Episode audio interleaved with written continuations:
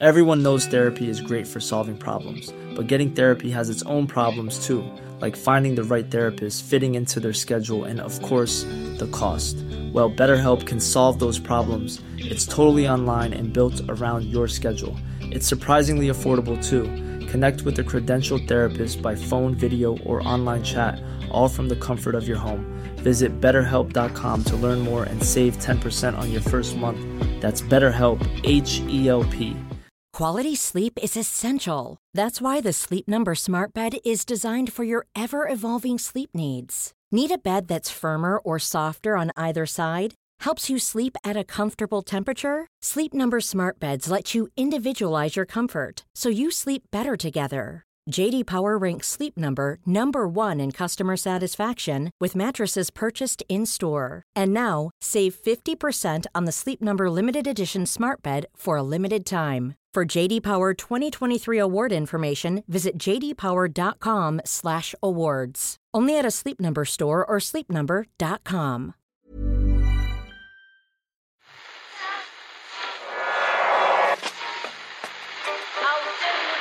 Whose phone is that? That's the second time it's gone off. They never go home. They never go home. They never go home. Those those those boys.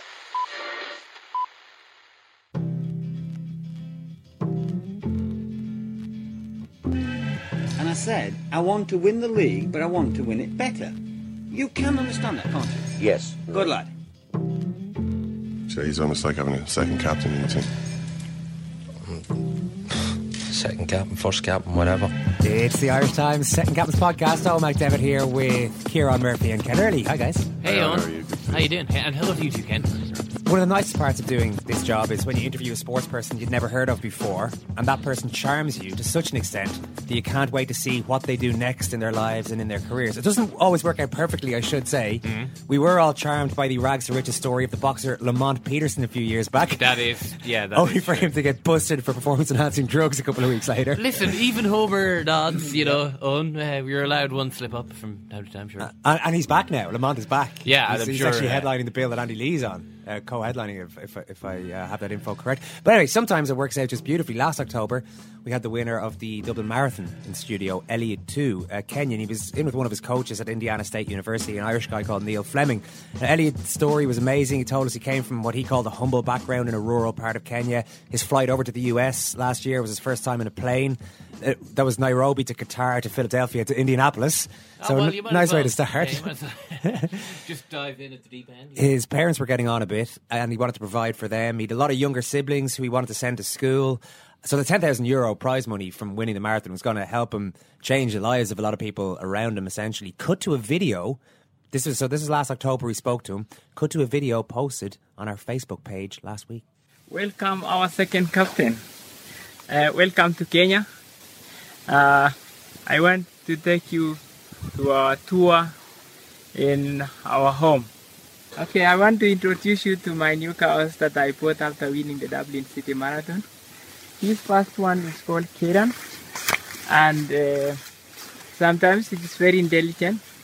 Sometimes it is in uh, trivia show, and uh, this other next one it's called uh, Kenali.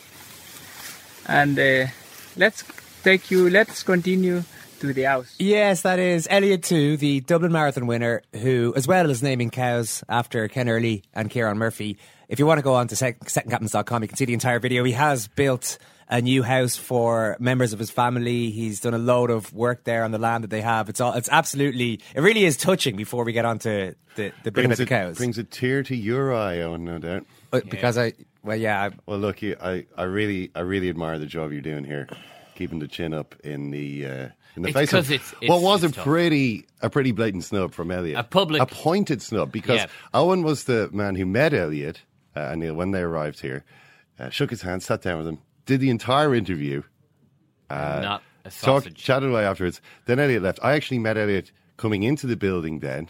And we took, we spoke briefly downstairs for maybe two minutes. Murph was away. I think Murph might have been on holidays. Wasn't Murph never he? even met Eddie. You never even met Elliot, and uh, I don't know. Did he? Did he name it enough to you in the end? I mean, was Not even a bag of maize, Ken. or chicken?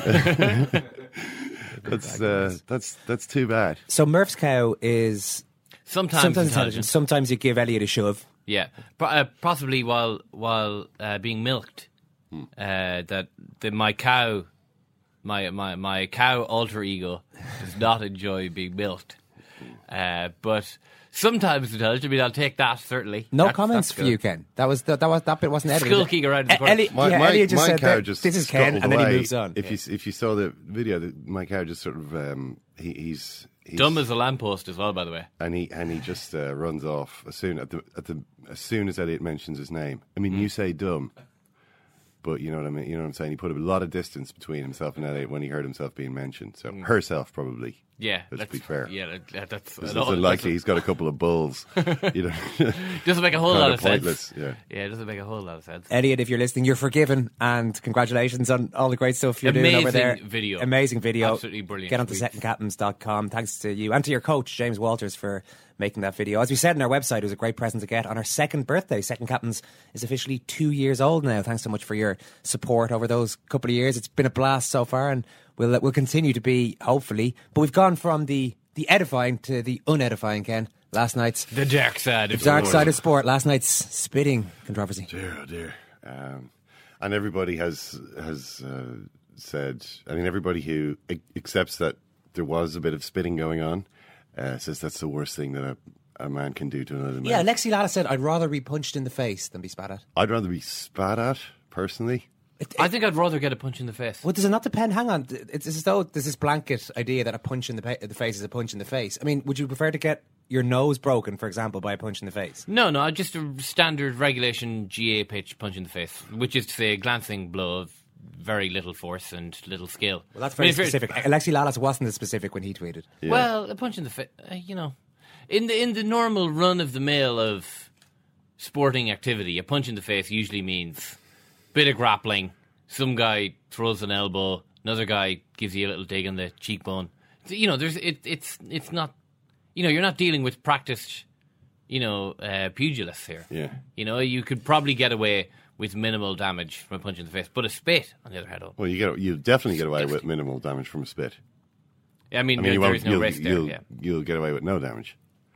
Um, I, I was, uh, I mean, Paul Scholes is probably the only person I saw who who suggested that um, Jonny Evans probably didn't bear any responsibility for spitting. Yeah, straight away. Scholes was, well, I, I know the guy. And not That's much enough for defense, me. that. Yeah. I know the guy. Yeah, I mean, I suppose it's something that that uh, everyone everyone is capable of doing. Scholes actually then brought in the uh, the extra piece of evidence. Well, if he wanted to spit in them there, he'd, he'd you know, it, it wouldn't be difficult to hit him there, would it? I mean, he misses him. You know what I mean? If he if he wanted to spit in him there, I don't think he'd miss. Ignoring the fact that Papiss Cisse then goes straight up to Jonny Evans and from a distance of about six inches misses him with the spit that he's trying to carefully aim at his No, listen, at maybe, his neck. Maybe there, you know, other households don't run, you know, like the Scholes household does, where Paul sits at, Uh, with the sits, spittoon. sits on the couch on a Sunday, turns on Super Sunday, gets the spittoon in place, and gets to work. ping, he he can ping it like forty yards. it's just any any kind of lad- projectile. Yeah, he can hit a lad forty yards away. he's essentially England's training. American sniper. You know what I mean? It's just that luckily he's mainly been working with footballs and things that you spit, but he's got laser accuracy with any of those things. Paul Scholes just can't relate to Jonny Evans spitting in the general direction. I mean, look, the fact is. Spitting at someone is enough, and actually, that's what the FIFA rule says. I think spitting at someone, you don't actually have to hit them. You don't. It doesn't have the globule of spit doesn't have to hang from their hair. You know. Yeah, we're all thinking. Rudi Voller, yeah, it doesn't that's what we're all have to be. It doesn't have to be that spectacular. Just spitting at someone because it's it's, it's such a gesture. It's such a provocative gesture of disrespect. I mean, there's it's the it's like the it's it's the simplest form of non-verbal disrespect. And it seems to be one of those things that it's not. There are certain other forms of, actually, another non-verbal form of disrespect, which is seen as a massive deal in England. Briefing someone while sitting on the toilet.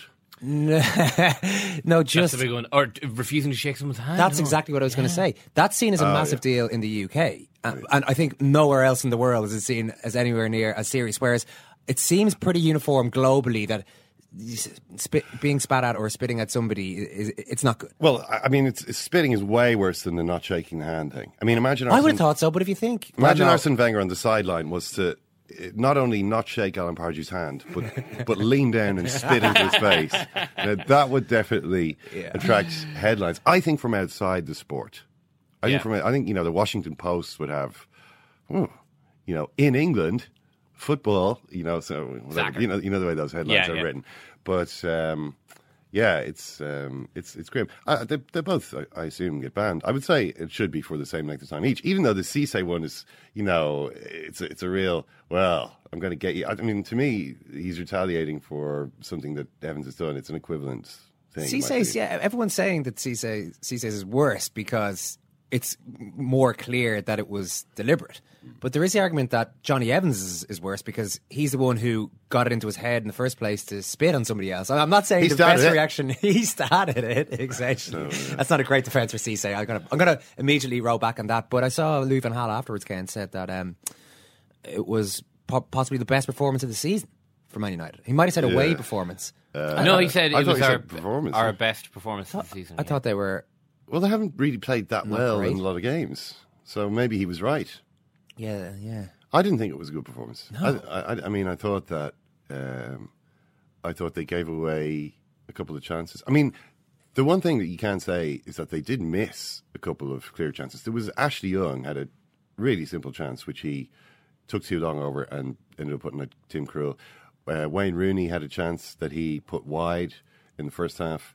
They also scored uh, an offside goal, which wasn't offside.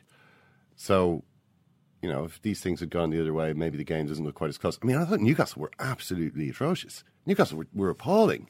It's it, you know they were playing so badly. It was almost like the, it's the kind of thing you, you, a team that's bet against itself might do some of the stuff that Newcastle are doing here. You know what I mean? I'm not suggesting they are. It's just that. There was a lot of falling over. when you see There were a lot of- Colaci- yeah, there were a lot of Colaccini falling over, Yeah. You know, and then Tim Krul. I don't know what was going through Tim Krul's head at the time, but he did laser the ball to the feet of the only other Manchester United player in the box. in the box. So I, I just thought that's Newcastle have played have played badly there, and I I was surprised that it took Manchester United so long to get the lead. I- it- the victory didn't surprise me.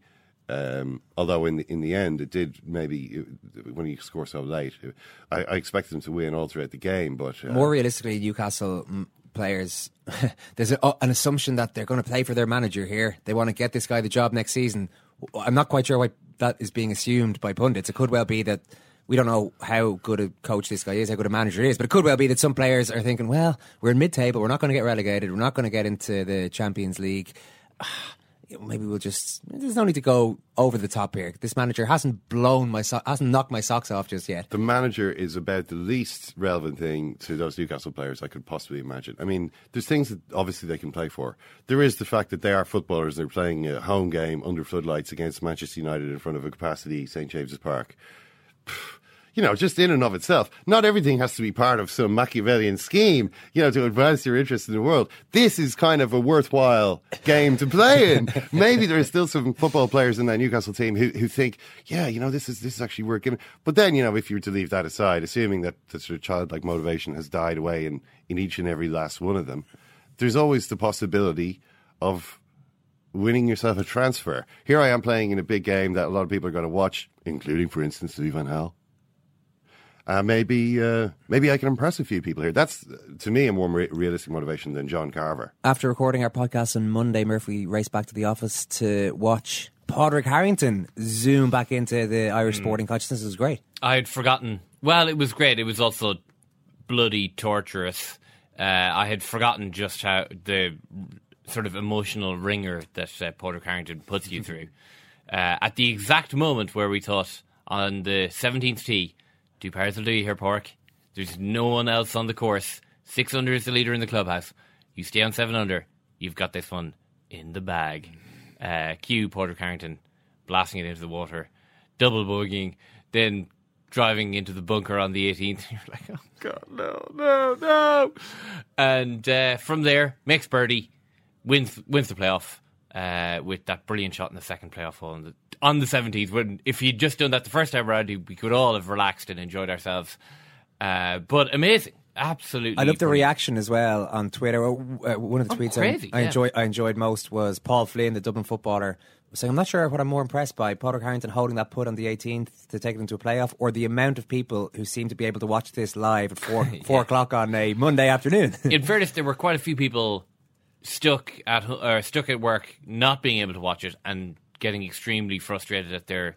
at their jobs, yeah, at their, and- at their successful careers. Well, no, at the fact, well, at the fact that they couldn't uh, that they couldn't watch it, but there was a lot of just guttural text messages from people watching it, like, ah, what, what, what happened?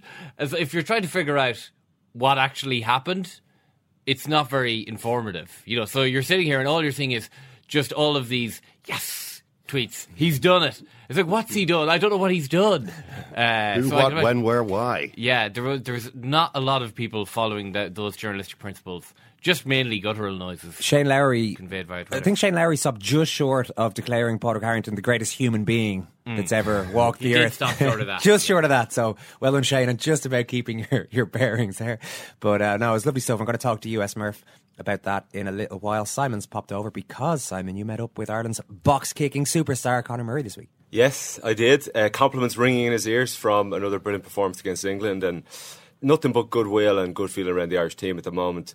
And I suppose one of the things that comes with it, and maybe Joe Schmidt's, the one thing he really hates is expectation. He even spoke about it after last year's championship, talks about it in every press conference. He's always trying to dampen it down.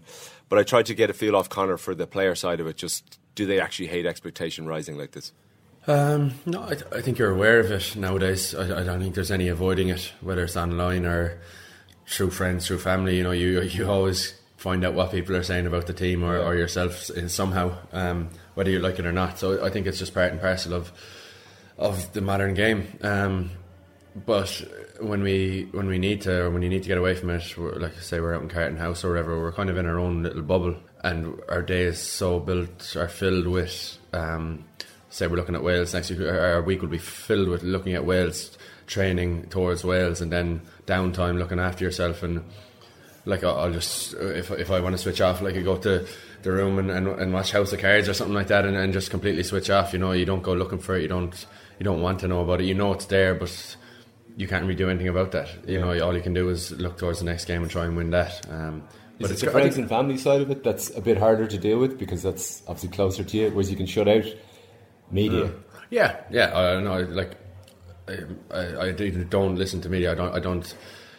I don't let it affect me. Um, you know, and, and most players will tell you the same thing. I don't think it's like it's great and it, it can be it, it's accurate most of the time. But sometimes some some people just say something for the sake of it, and then that can put someone off. Or can, you know, you see certain certain people really have a vendetta against certain types of players or whatever. So it's just something that isn't worth reading or, or listening to. So.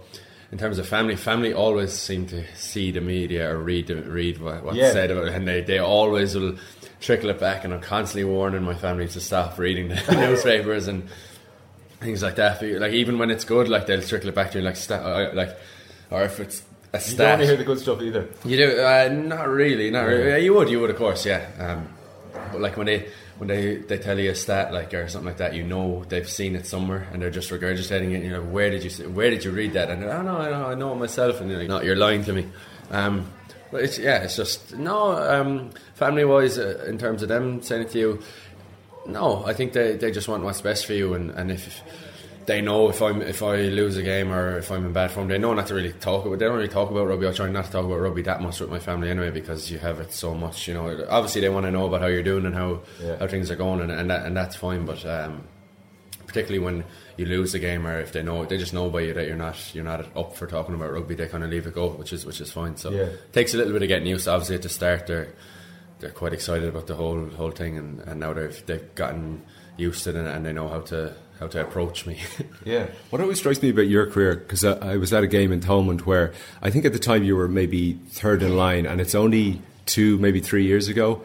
And I know you weren't necessarily a superstar growing up, but then once at every level that you went up, you dealt with it and, and got better and better and better. And there's certain guys who stall like they're superstars at schools, and at 18, 19, they sort of stay the same. Whereas it, you sort of seem like a guy who's able to work out whatever hasn't been going right and, and fixing it and getting better each year. Is there like a mental process for you where you're doing that? Um, do you know, not not not trying to be funny or, or give you a weird answer. I think it's whatever way I'm made up. I don't know. I don't know. Um, I suppose it, it probably is a blessing that that you weren't that big a name in schools rugby or, or whatever. Um, I've seen that in players. You know, it's Yeah. probably been a curse in some players to be a, be a big, uh, like you said, a superstar name in school, and then as you grow, as they grow up and grow up, the the expectation keeps on growing with them, and you know, and sometimes in school. To put it simply, like the, the superstar might just be bigger than everyone else, Yeah. and, and then when they, everyone else starts growing up, they, they kind of catch up to that person, which which can be a, a kind of a curse. So um, I don't know. I, th- I think it's it- it's probably just the way I am and, and the process and the, and the way it all happened that, that I that I was able to learn as I went, uh, so to speak, and and and, and kind of develop along with it. I don't, I don't really I don't really know what mental process I have. I know I'm quite competitive and I always want to do things right, um, and I think that marries into the, the way I train and, and, and the, the way I I approach rugby. You've never been cowed by uh, each level that you've gone up to? Because I, I was reading quotes from you a few weeks ago about the first time you went out to Carton House, and I think Brian O'Driscoll and a couple of other big names were out there, and it felt a little daunting. But the second you went on the field, you were vocal and you were confident. Yeah, I think I think that was a thing. Uh, the, like being vocal on the pitch is, is something that you, you need to be as a nine, and I, I have been doing it since I was since I was young. You know, it's part and parcel of your position. So, yeah, going to Carton House that first time was daunting because you, you spent. I'd never been with Brian O'Driscoll or anyone like that. I was always watching them on TV, and they were these people in a far off land, and then. To, to come up close in person and be in a squad with them was was a bit weird at the start, but then once you start training and like they, they talk to you like which is the biggest thing ever like Yeah. and they kind of you're one of them or whatever like it, it becomes a lot easier but when you when you step onto the training pitch I know it's with different people but it's something that you've been doing for years and, and it's just something that comes comes naturally to you um, so that's probably where it helps you kind of settle in a little bit easier you know Yeah. From from the outside looking in, looking at this Six Nations, Ireland are getting better game by game, and that seemed to happen last Six Nations as well. Particularly the Italy and France games were your best performance in France. You really sort of nailed it as a 15 or, as a squad. It, is it going the same way again? Does it feel the longer you're with Joe, the better the team gets?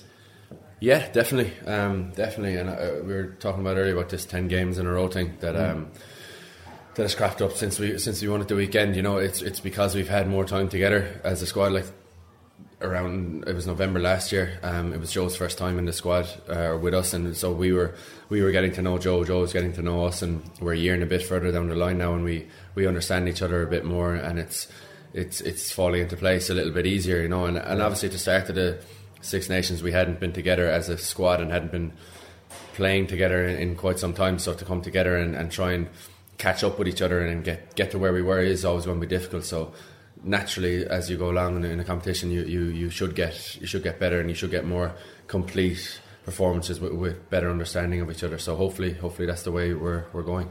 Some of the analysis of Ireland is that it's a really simple game plan that's executed brilliantly with, with intensity and passion, all the rest of it.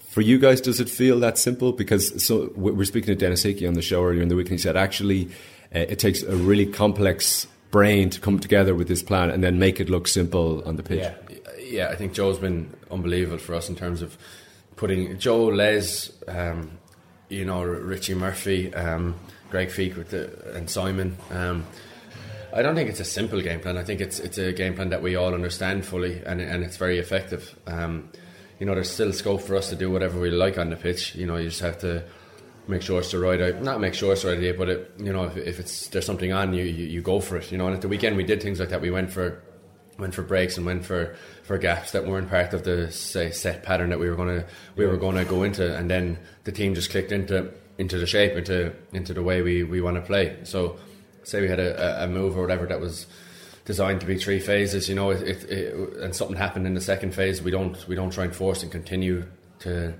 to make that play work. We just switch into our natural game plan, you know, and that that's where you can be kind of versatile or, or, or flexible in, in in our game plan. It is. It's effective. Um, it, it's not. I don't think it's that. It is simple. It's un, everyone understands it, but you know, there's there's always room to do whatever you can express yourself in, and, and no problem. You know. Thanks so much, Conor. Best of luck. Thanks a million. Lovely stuff from Conor Murray there, Si. Seeming Yeah. in good form. Yeah, he's in great form. He'd actually been running around Portmarnock Beach all morning. Uh, he's a ambassador for Mac- Maxi Nutrition, uh, and he was freezing cold, so I think he was actually happy to be inside talking. At the, I, I quite liked him speaking about i- how he f- tries to filter information coming via his family. Yeah. Well, coming from the media via his family to him, they're all showing off the. I don't know what they're saying to Conor Murray, what stats they're throwing at him, and pretending that they came up with them. You know, Conor, you you, uh, you you hit 17 box kicks in the last game. Um, 12 of them were pretty much perfect. Yeah. You'd wonder exactly why. As he was saying there, we try not to talk about rugby anymore.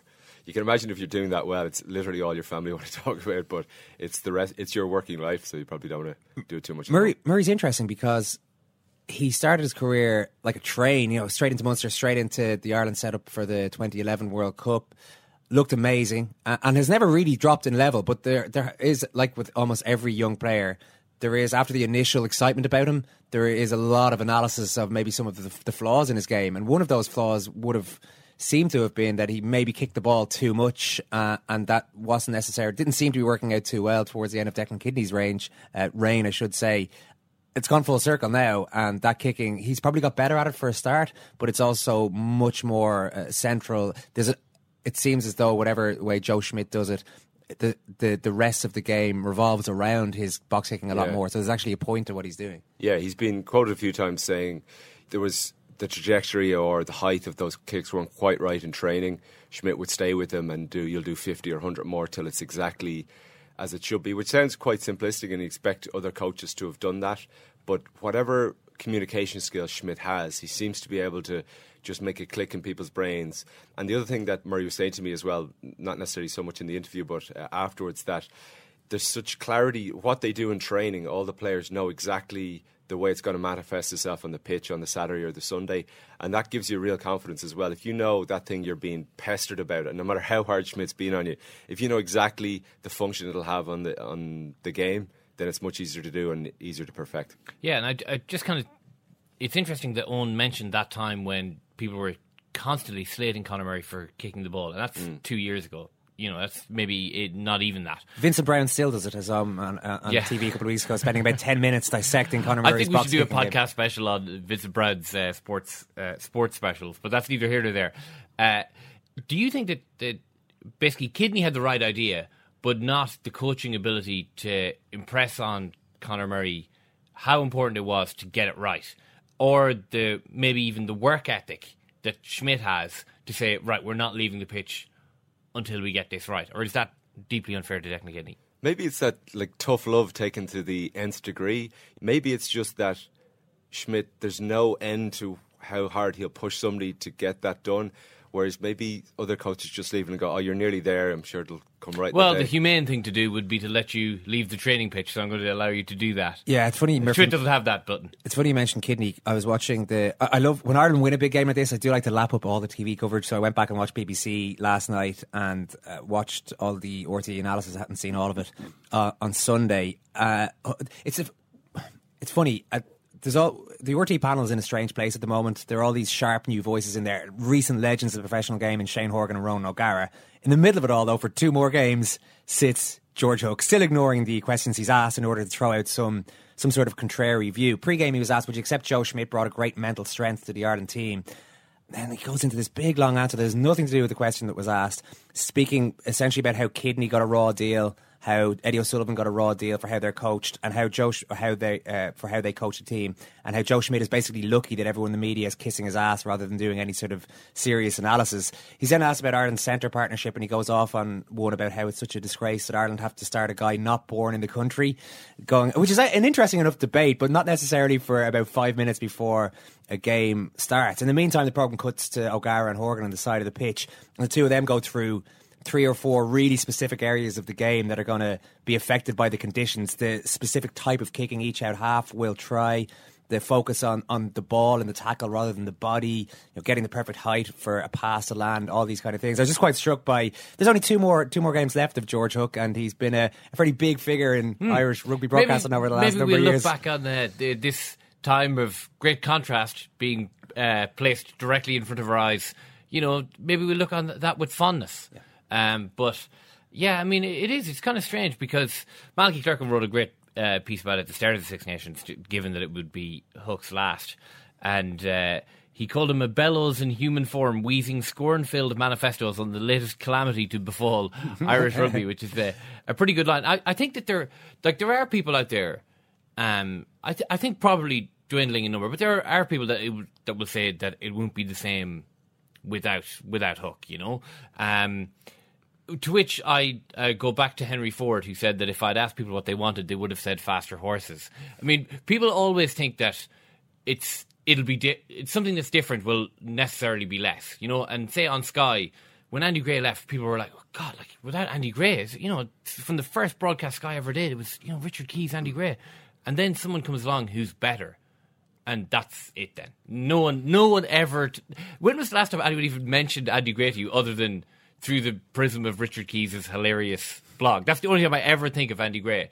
Uh, someone who will come along, and we already have them. Luckily, from RTÉ Sports perspective, like they already have Shane Horgan and Ron O'Gara, who are brilliant, who are really, really good, and have the caps and the tries to prove it. And O'Shea and Donal Lenihan are really good as well. Yeah, like there are like there's plenty of them there, and it's not a particularly sentimental business, unfortunately. You know, if you're good, So what you're saying is, no matter how attached people think they are to broadcasters, in fact, they're just interchangeable yakking heads. Which you know, next week they've completely forgotten all about them. as long as as long as the person who comes along is better, um, um, that's unfortunately the case, isn't it? I mean, that's just the way it is. There is, uh, and Hook would make this argument. There, there is the entertainment versus technical side of television, and sitting there being over technical all day long might grate on viewers. Also, I, I don't think O'Gara and Horgan are over technical. Mm. Yeah, well, learning to learning to read and do sums in school might grate a little bit on the school children, Owen, but they've still got to do it. That's all I'm saying. You know, people think it's too technical. You know, maybe turn up your Make station. rugby analysis obligatory in school. Uh, no, I mean, the, the, I, well, I, no, I think we're we're getting to the nub of the, the matter here. You know, the, if, if we if we put it in the hands of Ron O'Gara and Shane Horgan to create a curriculum so that people will be better informed on the the great. I mean, this is the game that's going to do the make our name kick. in the world. I, I found out years ago I used to get riled up. Hook would say something, he'd throw in a bomb, and I'd be watching the screen. Go, no, that's that's absolutely nonsensical. Getting really annoyed with him, which is obviously exactly what he wants. That's what a polarizing type of uh, character wants on TV. Whereas now he threw out tho- those couple of things about nationality, uh, Jared Payne playing for Ireland. He threw out the thing about Schmidt being uh, not analysed correctly. And they just didn't land. They didn't land on me anyway. I think maybe When you're tired They- of the person as opposed to annoyed by him, I think that's the. I think one of the problems big is thing. uh, Hook started at a time when the Irish rugby was a disaster zone, and now that we've won ten in a row and we're consistent every year, it's much harder to be a contrarian in that environment. he still tries though. Thanks, I. Thanks. We're going to find out right now what's coming up in second captain's football. That's. Yeah. They have asked for that, really. Well, you can laugh. It was the World Cup. I'm a little bit of an idealist, but having said that, I want to be like me. You don't know what you're talking about. What did you know? I'd like to stay alive for 16 and a half years. I'd say it to your face, not say it to you now. Come down Swansfield and we'll see them, won't we? What you doing down here, you shawny man? Well, Alan, it's always a pleasure to welcome these two gentlemen to the studio. Uh, one of them is uh, going to be Emmet Malone at the Irish Times. He's going to come in and talk to us about the Airtricity League, which is obviously kicking off now over the next couple of days. Richard Sadlier is also going to come in and talk to us a little bit about what's been going on in uh, Spitting. spitting. Would he Uh, prefer? He's gonna. He's gonna. We're gonna talk for 15 minutes to Richie about whether he would prefer to be punched in the face or spat. The at. eternal question. Ron. We're going to attempt to answer it in today's. We might. I think we'll ask him at that as well. Uh, I think everybody should have to say whether they'd be punched. I'm definitely spat at. Please, you know, I don't. I don't really mind. I'm And not, if anybody it's not that to- big. yeah. It's not really that big a deal. If we happen to spot anyone walking by the studio here in the Irish Times, doesn't matter who they, they are, editor, news editor, anything like that. Let's just drag them in and ask them that question. I'm sure that'll go down brilliantly. It's time now for US Murph. Yes, we have to say it. Remember, this is just a football game, no matter who wins or loses. I am deeply sorry for my irresponsible and selfish behavior. You're being extremely truculent. Whatever truculent means, if that's good, I'm there. Strike three called, and the Giants have won the World Series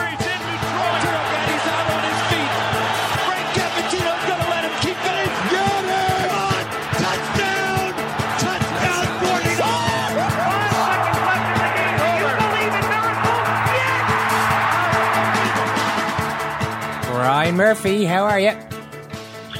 I'm great, boys. Uh, I'm not coming to you from the fair city of San Francisco. I'm coming to you from the uh, the wild climes of the Arizona desert, on our annual trip down to Scottsdale, Arizona for giant spring training, the rite of American spring, buddy. We uh, we are all gathered here to to witness the rebirth. Dust off your metaphors, guys.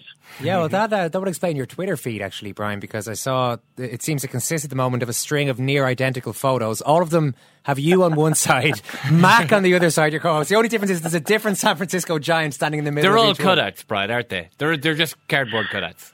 You know, it's funny. I, we got to figure out some way to, uh, to shake those up. You're absolutely right. We just, you know, we should might as well put like Obama in the middle of one of those ones because uh, just a card- cardboard cutout of Obama or George Bush or something, just to see if people are paying attention. Well, we're in a small room or this little broadcast booth in Scottsdale Stadium in Arizona, and all the listeners, all the, you know, they clamor to see their favorite Giants. So uh, we pose, and you're right. It's the same damn pose, probably what, 15, 16 times. So next year we're going to hold somebody, hold like Buster Posey sideways or something for a photo. How's that? Uh, and it's at KNBR Murph. Just uh, might as well boost your numbers there, Brian. And not that they need any further boosting. If anyone wants to catch up Well, I on was the wondering, you know, you guys, you guys are so powerful and impactful. I have so many Irish followers, and they just must be like, "What the hell is this? Are you kidding? I, who's Joe Panik, and why is he standing between Murph and Mac in Arizona? What's going on here?" But uh, hey, there's always the unfollow button. It's always just a click away, right? Are the players in a relaxed frame of mind for interviews this time of year?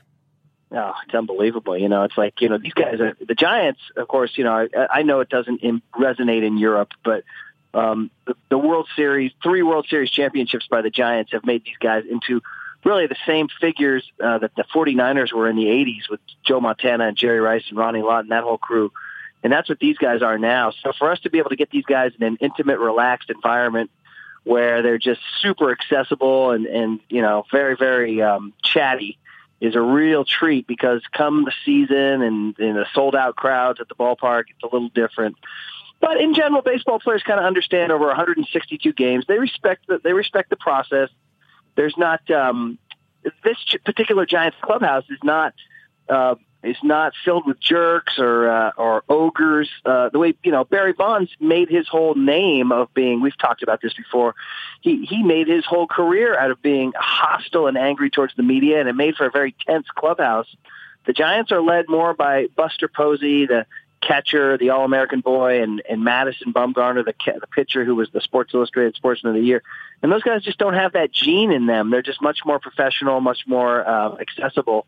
So as a result, sort of the whole team follows suit. So it's a long way of saying yes, it is a very, very uh, um, relaxed and enjoyable environment.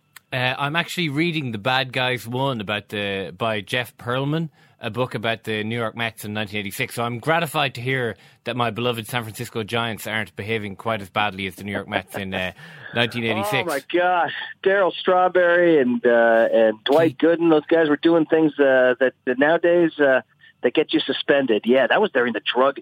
Baseball was rife with drugs, as was a lot of professional American sports in the 1980s. Of course, drug testing has changed all that, and awareness, and the the falls from grace that many of these guys had too. So it's hard. It's rare to find anymore a player that has that kind of substance abuse problem. Although we do have one, the big star Josh Hamilton, who um, we've talked about him through the years. He's an amazing story because he was the greatest prospect in all of baseball, and then he completely fell off the face of the earth with severe drug addiction, and then made this almost Roy Hobbs, the natural type comeback uh, with the Texas Rangers, and became this uh, well with Cincinnati Reds and then the Rangers became this heroic figure who overcame addiction and darn near won a World Series, hit home runs in the World Series that would have won the World Series except for the the Rangers blew it, and now has become just just this great star in the game. Unfortunately, guys, just last week. Uh, it, the news came to light that he had a, another relapse with cocaine and alcohol and will be suspended again. So, kind of memories of those days from the '80s when drug addiction ran rampant. He's he's kind of a um, a bit of an out out uh, outlier these days. Most of these guys are, God, they got their nutritionists and dietitians, and they're taking care of themselves. And seems like that era has passed for the most part of abuse. Brian, big news. I don't know if you've heard the, the latest, but there's a new dominant force in world sport, and that's Ireland. Ten, in a, ten wins in a row in the rugby. We're causing upsets at the Cricket World Cup, and Padraig Harrington is back, winner at the Honda Classic. Hey, man, I always believed. I never gave up on the Republic of Ireland. I'll always tout the green everywhere I go. I got to tell you, the Harrington win out of nowhere, shocker. Uh, especially the way that thing was finishing with him pumping balls into, into every water water uh, hazard he saw. But great comeback for him. I, I wondered about his mental state as he got a little older. You know, golf is such a nerves game, and it seemed like Harrington had had his day in the sun. And what a great day it was! I mean, three major championships. Come on, these guys had one of the great careers.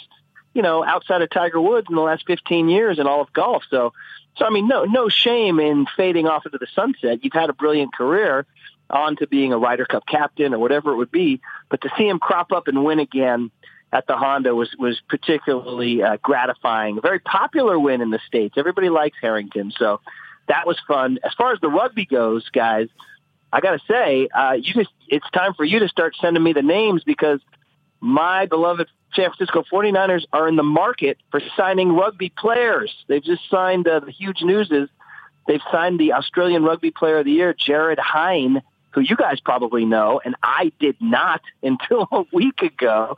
He has signed to play American football, and apparently it was uh, in Sydney, Australia, a LeBron James sized decision, huge news conferences, etc.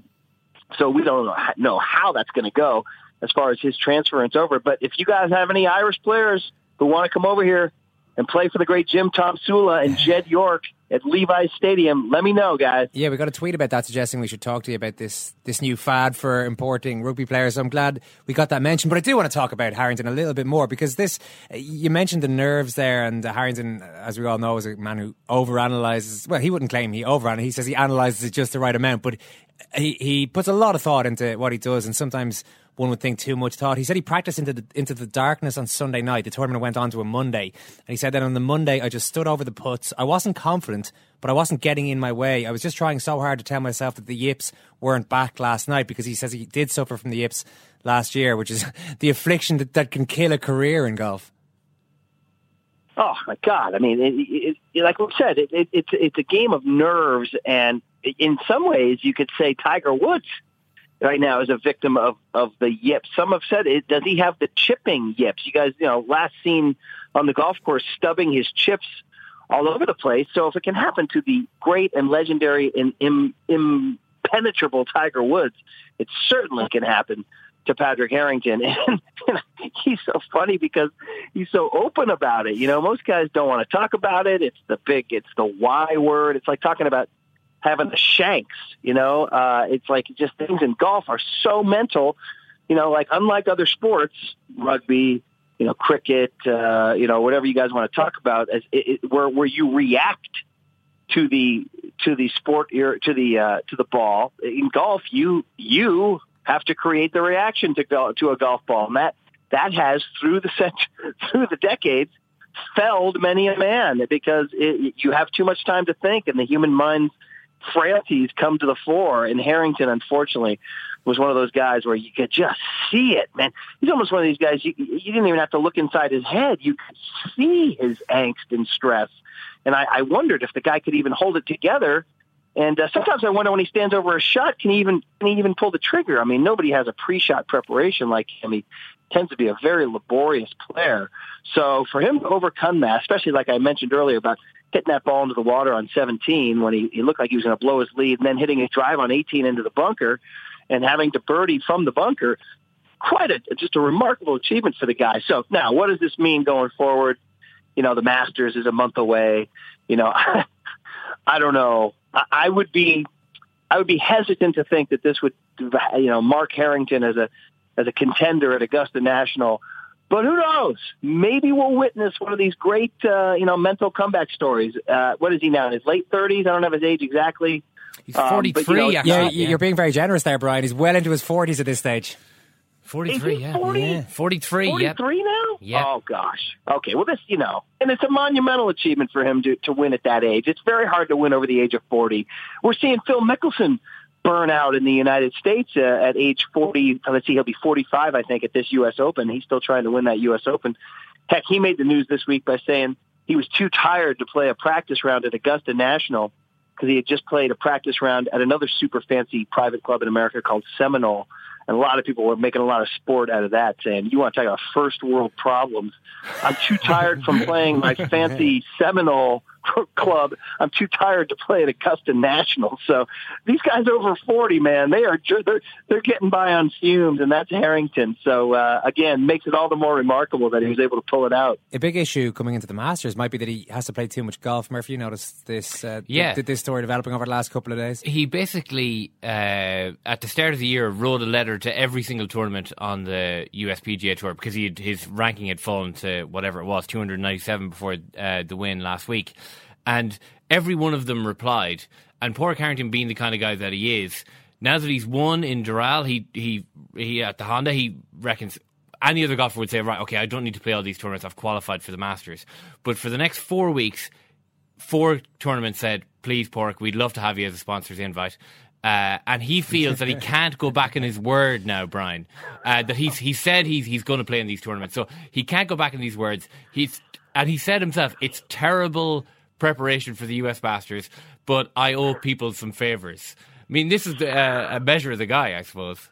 Oh, it's, it's Harrington in a nutshell. In fact, when when his career is over, that that might be you know one of the the signature anecdotes to describe the guy's career. I mean, that's just that's who he is. He's a gives of himself too much. You know, I mean, uh, I was reading up on his.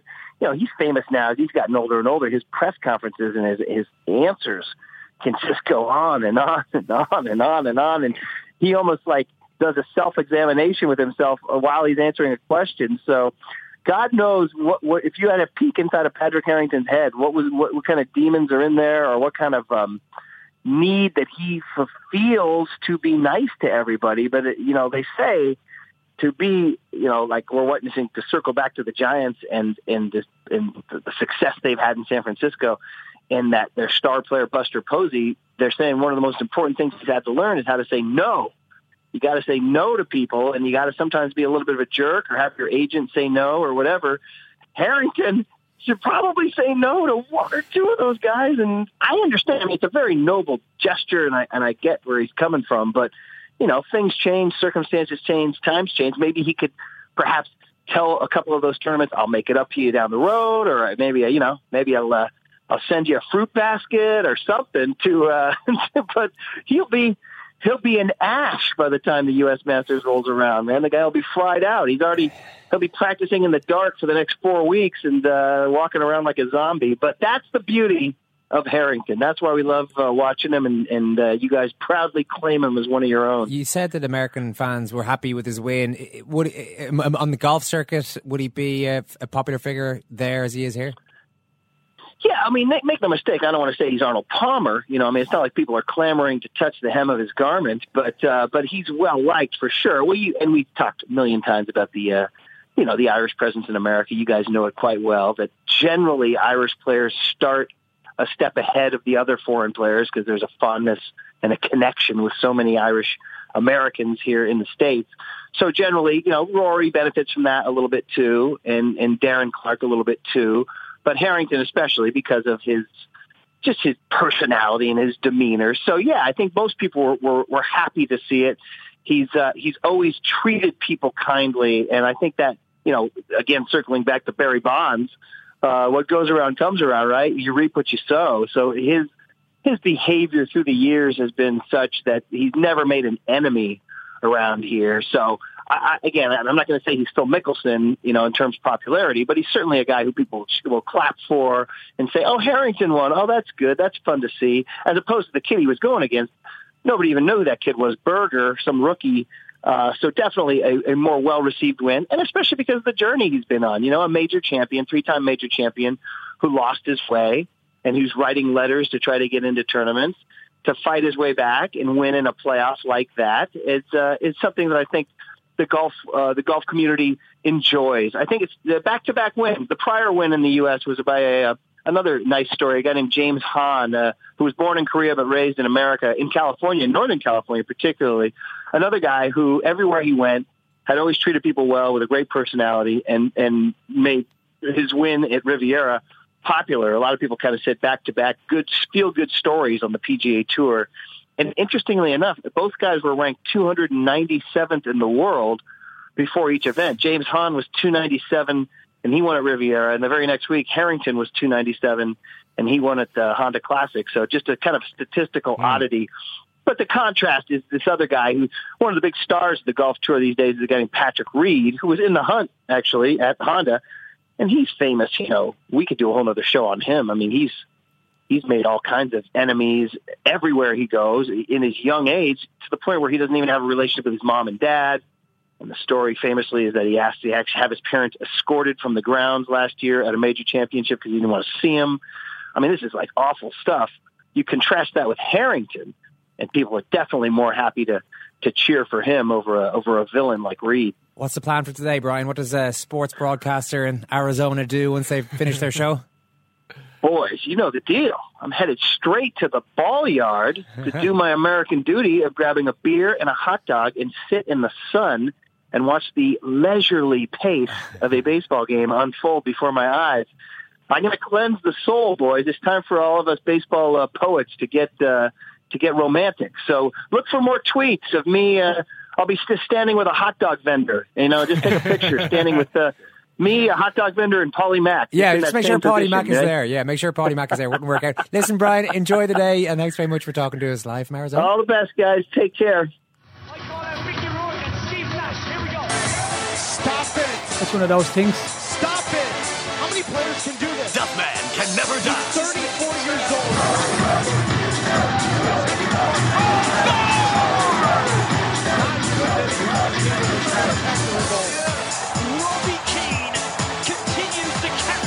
It's one of those things. Duffman can never die. Only the actors who play him. Second chance. No, he didn't. No, he didn't. Do you think Robbie Keane just said, you know what? Any questions about me being the MVP of this league? I think he just said right there. Oh, yeah. He's got more of a talent than me, but I gotta say, spring training sounds like a lot of fun. Yeah. I mean, it sounds like watching sport and having a few beers and a few hot dogs, but without the nagging sense at the back of your mind that maybe if your team lost, that that might put a bit of a dampener on it. Oh, it makes no difference. Yeah, I mean, you're just there. I mean, Yeah, in fairness- it's- oh, hey, who Yeah, cares? well, in fairness, baseball, even in mid-season, is like that. You got 100. You got 161 other games. You you can know, if you're watching if you're watching one game, there's only 161 of other games that you can hope they win. uh, just to mention, well, I was talking at the start of the show about interviewing guys, interviewing people on this program, and then hoping they do well afterwards. Mhm. Now, in the case of Elliot too, we'd, we'd never heard of Elliot before he came in and charmed us after winning the Dublin Marathon. But a couple of guys we had on TV last year, Padraig Harrington and Paul Galvin. Yeah. uh, both had uh, Harrington we've talked about now, but uh, big Paul Galvin is also back, Murph, in the big time. Well, he maybe he fell back in love with sport. Owen. I, I don't want to take too much credit no, it- it's not really. This isn't about me. It's about Paul Galvin. And uh, yeah, he's back. It's it's uh, very interesting news. I mean, you know, you look at it. It's maybe it's as simple as he took last year off to write a book, and he ain't done yet. You know, and he has written a book, publicized the book. Uh, it's gone down really, really well. And uh, he says, "Right, okay, I'm, I'm, I'm ready to do this again." I mean, straight away, the thing about um, Galvin returning is that we don't know where he'll return in the pitch as well, which makes it's kind of like because Tommy Walsh coming back from Australia. There's a lot of moving parts in this Kerry team, which make every team announcement and then every subsequent game where you get to watch who's playing where, and you all have a, an inbuilt familiarity with with Kerry players anyway, just because they're uh, at the business end of it every year. There's talk that Galvin will be will be a six. Peter Crowley won a All Star at number six last year, um, so it might be pretty rough on him uh, whether he could play at wing back. Uh, I mean, there was an article in the Sunday Times last week about how, what six forwards Kerry are going to play. I mean, look at all these options. So now we suddenly have a former footballer of the year uh, at wing half forward uh, back in the mix again. So I mean, it is it's it's there's no guarantee he's going to make make the team. No, and apparently he sent a text. One of the Kerry players happened to be doing a media gig during the week when the news broke, and uh, I've completely forgotten which player it is now, Murph, but he was asked about uh, Galvin's return, obviously, and said, "Yeah, you know, it's, it's great, all those sort of things." He actually texted the squad apparently and said that he was uh, to announce the news and just to make it clear that he wasn't coming back with any airs or graces or any assumptions Yeah. along those lines, which is prob- probably a good thing to do. Um, maybe what you're both smiling. Well, no, I mean it's it's it's just you should probably just turn up to training and just take that as read. Really, you know, what I mean, what Ken, you can barely stop laughing here. Is, is No, what's wrong with texting the lads and saying, "Listen, I'm coming back. No, no airs or graces." It should, yeah, fair enough. I mean, I, I don't know if that phrase was used, but that's what the way it was reported. ah, yeah, yeah. No, I think you're just overthinking I, it. I wouldn't have. I wouldn't have thought it would be any other way. Yeah, I mean, just just head back in there. They they know you. They love you. They follow you on Twitter. You know, they just relax, get back into training, take it from there. But like that's the respect Paul Galvin has for the Kerry team, the Kerry jersey on. Thanks, Kieran. Thank you, Owen. Thank you, Kenny. Thank you, Karen. Thank you, Owen. Thanks again, and thanks very much for listening. We'll talk to you during the football podcast. Take care.